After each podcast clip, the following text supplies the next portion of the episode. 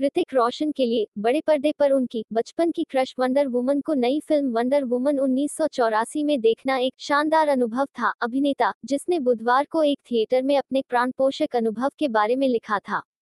बुधवार को एक थिएटर में गैल गैडॉट की नई फ़िल्म देख रहे अपनी पूर्व पत्नी सुसेन खान और उनके बेटों हिरेहान और हृदयदान की एक तस्वीर साझा की। वंडर वुमन उन्नीस सौ चौरासी और फ़िल्म के एक पोस्टर को साझा करते हुए ऋतिक रोशन ने लिखा, सिर्फ़ वंडर वुमन को देखा।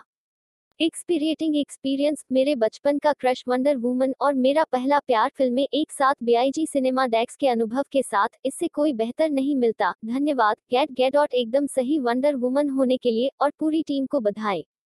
और जोड़ा, बड़े स्क्रीन पर देखो यह लोग। इससे पहले बुधवार को ऋतिक रोशन ने सिनेमा हॉल में हाल ही में रिलीज़ हुई वंडर वुमन उन्नीस सौ चौरासी को देखते हुए लिखा था कि, बड़े पर्दे पर फ़िल्म देखने के वास्तविक अनुभव के करीब कुछ भी नहीं आता है। उनके कैप्शन में लिखा है, होम वह जगह है जहाँ दिल है। मेरी वंडरलैंड सिनेमाज वापस आ गए हैं और मैं भी हूँ। अब मेरे दूसरे सुपर हीरो मास्क में वंडर वुमन उन्नीस सौ चौरासी देख रहे हैं।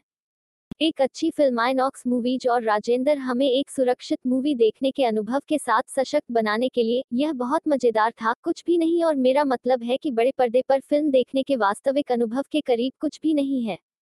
सिनेमा द्वारा उठाए गए ध्वनि, प्रक्षेपण, सुरक्षा सावधानी सभी बकाया थी, अच्छी तरह से आईनॉक्स टीम के लिए किया गया।